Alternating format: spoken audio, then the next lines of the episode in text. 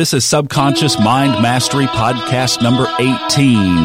Welcome aboard, everybody. We are going to talk about David and Goliath, an old Bible story today.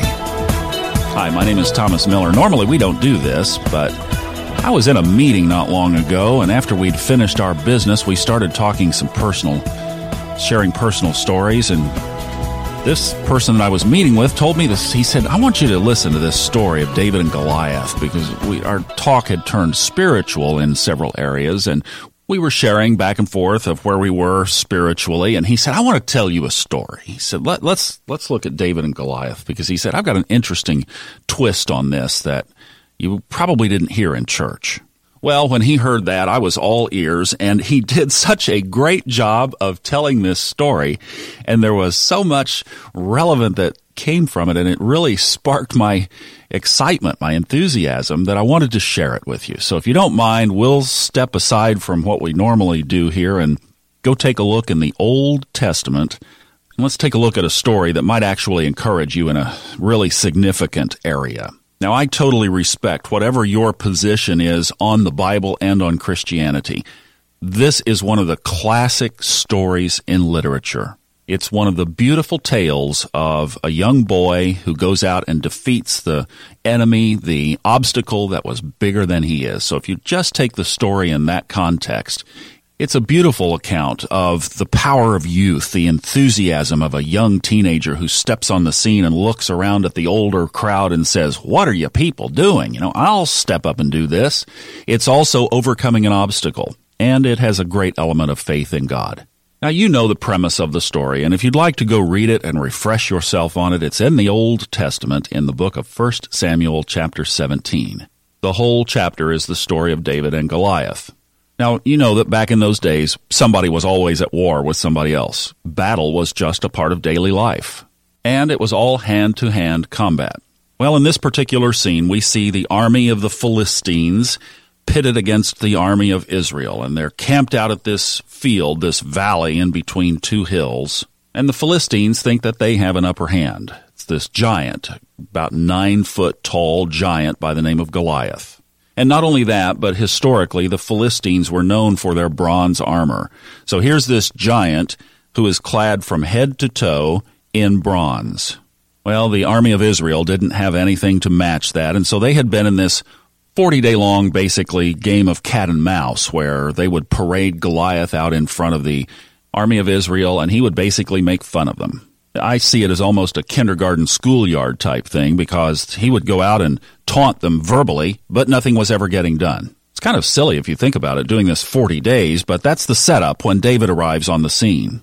Now, David had been a shepherd boy. He was somewhere in his probably mid teens, and he had been a shepherd in his father's field. And one of the things that David did in guarding the sheep was he'd learned to throw a mean slingshot. Now, slings in those days, as you know, it was basically a handle and then it had a strap that came off of it to a little pouch and you would wind it around over your head clockwise and then release the rock and let it go. So it's not like a slingshot, not like the V type thing that we use today. It's a throw. Actually, you can, I think you can see videos of it on YouTube. I haven't checked it out, but my friend said you, they actually still have competitions of accuracy of sling throwing. The other thing that David did in the fields out there tending the sheep was he became very attuned spiritually. David knew that there was a force in the universe bigger than himself, and he spent a lot of those long days in the shepherd field connecting with it. The Israelites called this force Jehovah God, and David spent most of his early developmental years connecting with God. The other thing that you'll see as you look at David's characteristics is that he was feisty, he was scrappy, a little bit cocky. So he shows up at this encampment, having been sent there by his father to deliver food to his brothers, and he hears these taunts coming from the giant Goliath. Now, here's where the story gets fun because David asks about, well, what's up with this guy? Well, they answer by saying, Don't you see how this man keeps coming out to defy Israel? And they tell David that the king, the king of Israel, will give great wealth to the man who kills him. He will also give his daughter in marriage and will exempt his family from taxes in Israel. Now, this is where my friend got a big smile on his face as he was telling the story. because David asks again. He says, well, wait a minute. What will, what will the king do for the guy who kills this dude? And they tell him again the same thing. He will get great wealth. He will get the king's daughter and he will be exempted from taxes. And you know, good things come in threes, right? Because David went to a different group and he asked the same question and got the same answer. You will get plenty of wealth, you'll get the king's daughter, and you'll get exempted from taxes. Now, if you're a feisty, cocky 16 year old and they come along and say, basically, if you put a rock in the right place, you are set for life. you see why you see why this story takes a different turn. David's motivation for fighting Goliath was the two things that is motivating most men today, money and a hot girl. Man, think about it. You get tax-free wealth and a princess. Hmm. We don't hear that David was highly educated in any institutions of learning, but let me tell you, he wasn't stupid. He knew he could take that slingshot, and he looked at that giant saw there was one open spot in all that armor, and that was his forehead. Perfect. Now, the other thing that's interesting here that my friend and I discussed was that there's no further dialogue between David and God as far as what to do. The king of Israel, his name was Saul, tried to give David a set of armor to put on, and David said, I can't I can't work with this. And so he took that off and went out to face the giant just like he would face any animal that had come along to try to steal one of his sheep. And so David followed his natural intuition, his training, the thing that he had developed all those years out in the field. He didn't need some revelation or instruction from God. He just got his feet moving. He got his feet moving doing what he knew how to do. He knew he could hit that spot. He knew this was really a mismatched battle, that Goliath had all this armor and he had a big spear. What could he do? He could heave the spear. Well, David's a nimble little 16 year old kid. He just ducks out of the way. And he knew that he was highly accurate with that sling. And so he picked up five stones out of the brook. Why five? Well, he knew that if he missed with one, he could have four other chances before the guy could even get his sword back. So strategically, David was able to figure all this out in the moment and realize that this was a layup. And afterward, he was going to be set for life. So he was going to seize the opportunity, baby. And I'm sure as he was walking out there, he had to have looked over his shoulder at the rest of that whole army of older guys and looked back and just thought, what are you people thinking? This is like taking candy from a baby. Well, you know the rest of the story basically there were four rocks left over. David killed him on the first throw. Rock hit him in the forehead, probably at over 200 miles an hour, and there wasn't much left of Goliath's cognitive abilities. So I really loved my friend's interpretation that David's motivation to go out and face the giant, risk his life, was that he would be set for life with money and a hot girl and that he asked and confirmed it three times before. Are you sure? Are you really sure? What do I get now if I go out? What what am I going to get? Okay, I'm all in. Let's roll. So then I thought about this some more because the Bible is real clear in one area of saying that of all the people in the Old Testament singled out, it says that David was a man after God's own heart because he would do anything that God asked. So I got to thinking about that. What was the characteristic of David as you look at the whole entirety of his life, where David could best be described as a man after God's own heart? Now, this is purely my speculation, but I think one of the characteristics that stands out to me is that David did not have any fear. And this is where I love the way that my friend told this story because David was just as motivated by the same things that you and I would be motivated by today. He not only won the lottery, he got a hot chick on the side too, and tax free. And when he heard about the deal, he was not afraid to go for it with everything he had. And that's the way that he lived his life. He was a warrior. He was the head of the army. He was the guy out there leading the battle, not afraid of anything. And in living our own lives, don't you find that a lot of what we don't do and a lot of the things that we don't have is because of fear? I love Bob Proctor's teaching on this. He talks about the terror barrier. Let's say that we want to manifest something in our life. We set a goal, we set an objective, we might create a vision board, we are really clear that this is where we want our life to go, this is the direction. And then there's fear of the unknown of what if that actually came about? What if that fulfilled? Or the fear of the steps that we might have to take and the uncertainty behind those steps. We don't know the outcome, things we can't control. And that creates a terror barrier and often will keep us paralyzed, keep us from moving forward. Personally, I grew up in a home that was full of fear. That was the defining characteristic of my growing up, and it was definitely one of my defining characteristics addressing this and dealing with this was something that Darren Weissman's work with his lifeline technique meant so much to me because he would identify at an early formative period of life you are in an environment of fear. I didn't have just an episode of fear. I had an existence of fear. And Darren Weissman knows well how our subconscious is programmed. So we get programmed by that early environment. And if we don't challenge it early, and if that old pattern isn't identified and addressed and reprogrammed, then we will carry it into our adult years. So maybe you're connecting with this and there are some hidden fears or maybe some very prominent fears that you would like to address. Let me give you four steps. This list is by no means conclusive. There are a lot of ways and a lot of resources that you can study on how to manage fear and how to conquer fear. But these are four that I used. And remember, I woke up every morning for over a year in virtually sheer terror and anxiety. So these are several things that I used and incorporated over a period of time to resolve that fear and literally melt it away. Okay, step one, set your intention. Now, we've already talked about this quite a bit in some of the other podcasts, but you know this is the genesis. This is the beginning of where any process begins. And it could be that in your own situation, you haven't set intentions. You don't have clear goals. A lot of people, now look, a lot of people go through a long phase of their life where they don't have goals and intentions.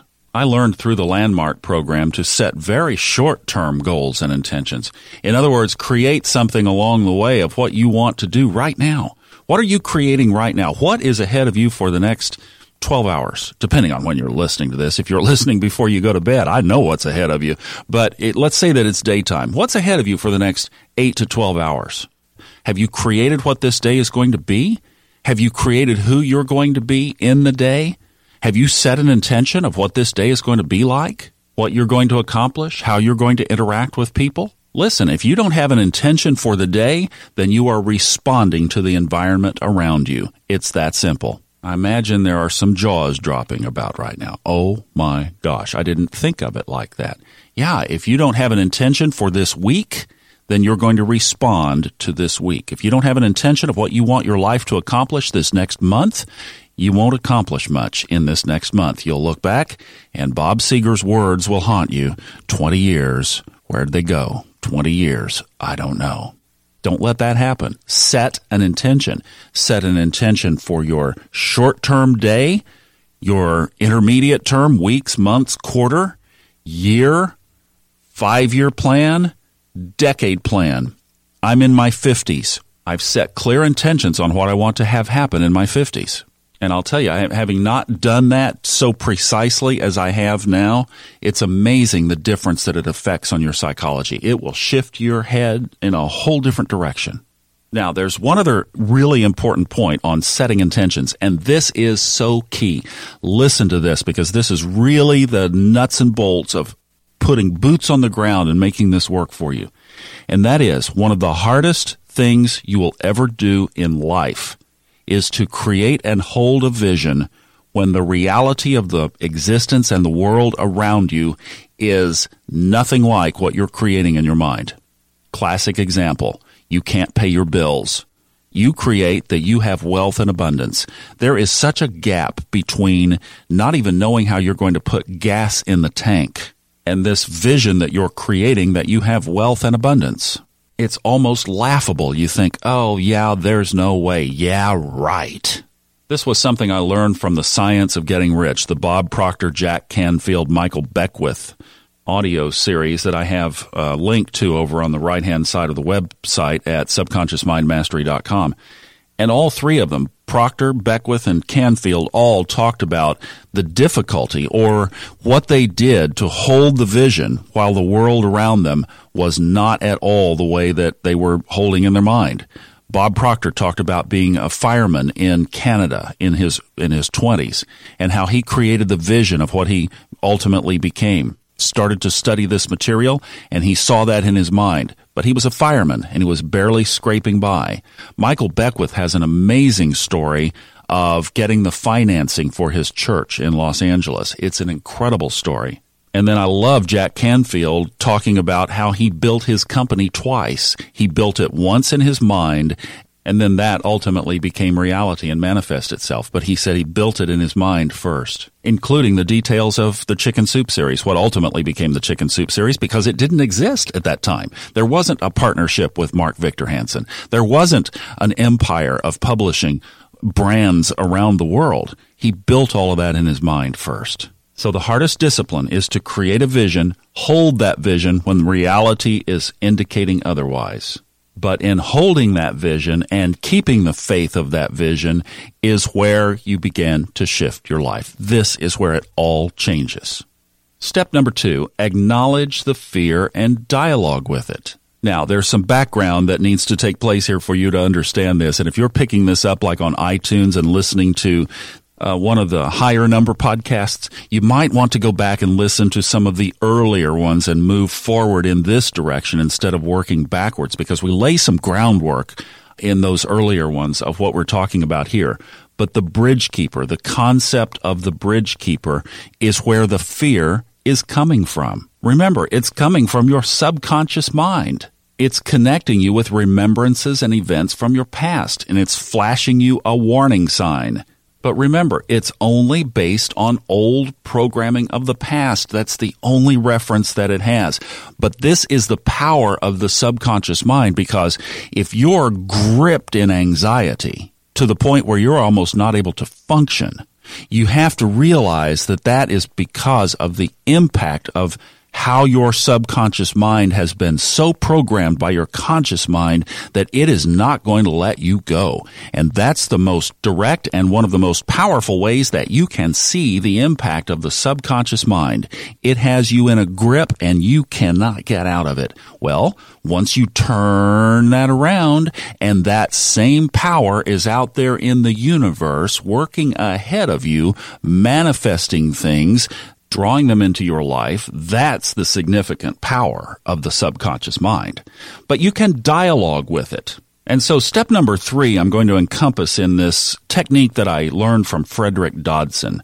Well, let's call it the Dodson technique. So you write your intention down and then you listen to your spirit. You listen to that inner voice inside. And what will generally come up is some kind of an offset. You set an intention, you will get something in your spirit that says, no, you can't.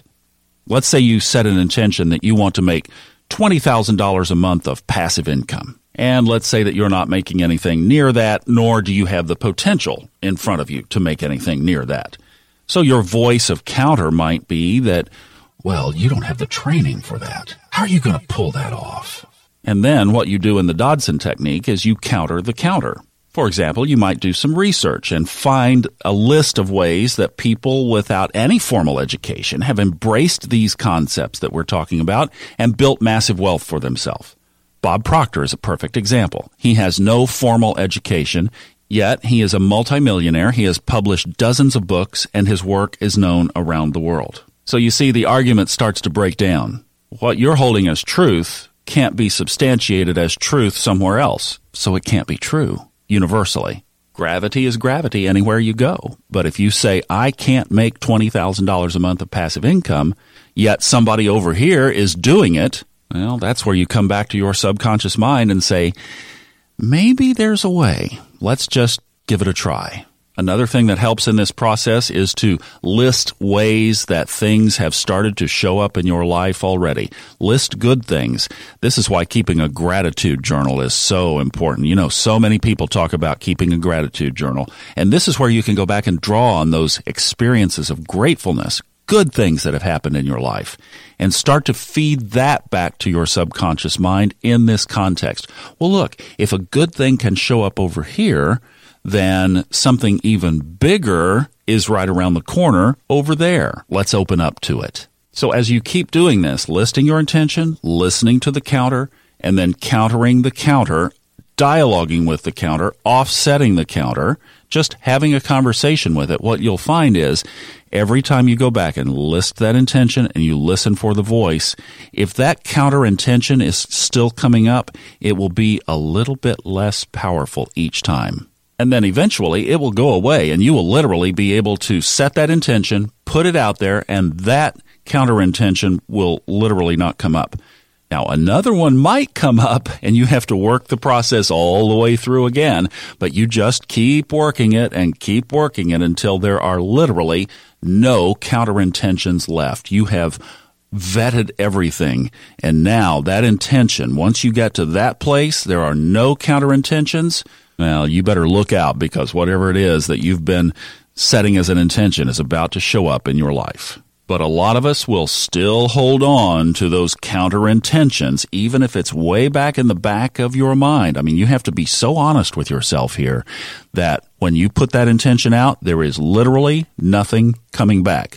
You get to that point, then you're in free, clear space. All right, there's one other thing I want to give you, and it, it actually puts a homework assignment back on me because this is something I've wanted to do and put on the website, and I just haven't had the time to do it, but I will get to it. I want to give you the step anyway. Step number four is create some affirmations that work for you. And yeah, I see, I know you, a lot of people have different mixed impressions about affirmations. Let me turn you on to some that are really, really amazing. And what I'm hoping to do is package these and be able to put them up on the website. But search Catherine Ponder and that's Catherine with a C, C A T H E R I N E, Ponder. Catherine Ponder is still alive. She's in her 80s. Her work came mostly in the late 50s and early 60s. And in that period of time, the country, our, the United States, and we're getting a lot of international listeners, and I really appreciate that. Here in the United States, we were going through what we've just been through a dip in the economy. And Catherine Ponder was a young lady in Birmingham, Alabama, who was working in the Unity Church movement, which the Unity Church movement in the 60s in Birmingham, Alabama, that must have been something else. But she put a group of church people together and said, why don't we just focus on prosperity? And let's don't listen to the news and all the bad news around us. Let's get a group of people together and focus on prosperity and see what shows up. Well, she wrote 12 books about all the amazing things that started to show up. And that group of people created some of the most beautifully written affirmations I've ever heard. They are poetic, and I've shared them with several people, and they've everybody has had the same reaction of just they are amazing. If you'll start saying these, I will tell you it will not only shift the way you think, but it will make things start happening out there in front of you. I've seen it happen over and over and over. But here, l- listen to just a couple of these. There is now peace within my walls and prosperity within my palaces. Isn't that beautiful? Abundance, wealth, health, and happiness. Divine intelligence is even now opening the way for my immediate blessings.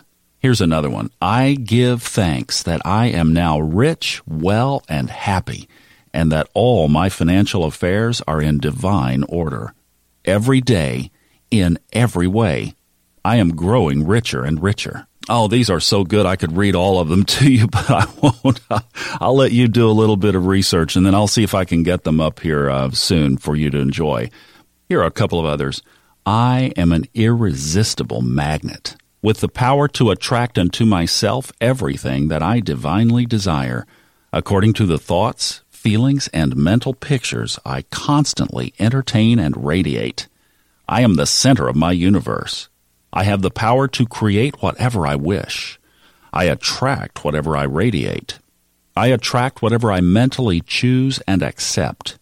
I begin choosing and mentally accepting the highest and best in life.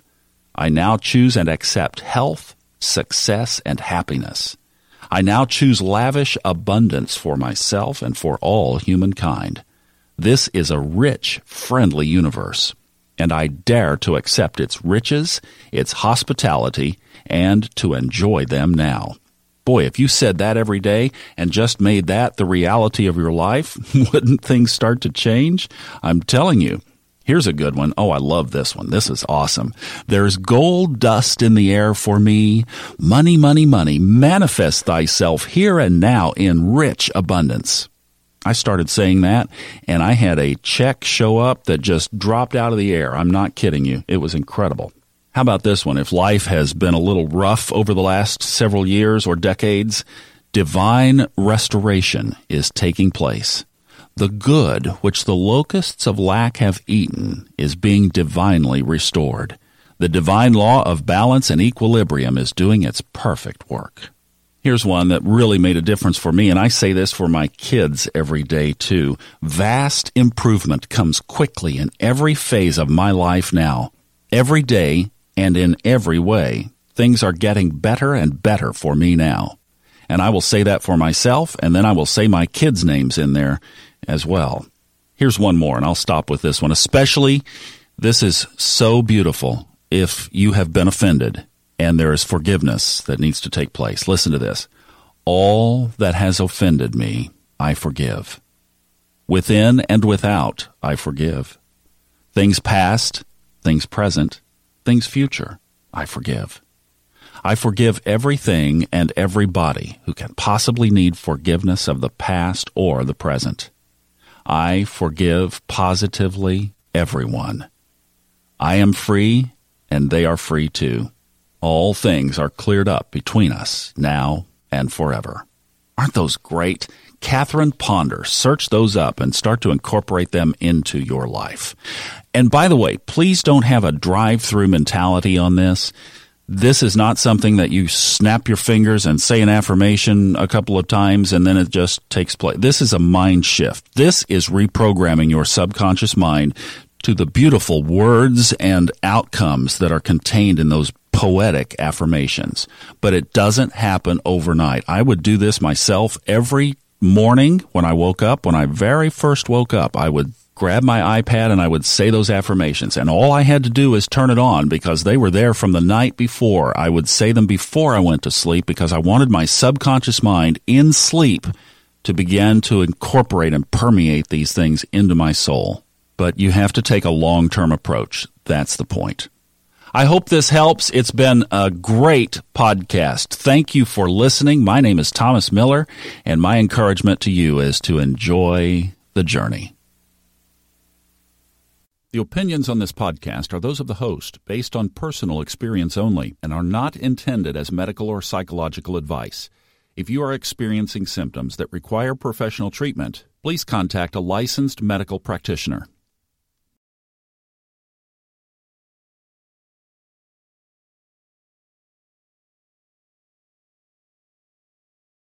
The stories and opinions expressed on this podcast are independently those of the host and guests and are not intended to be taken as medical advice or to replace medical care from a licensed professional when appropriate.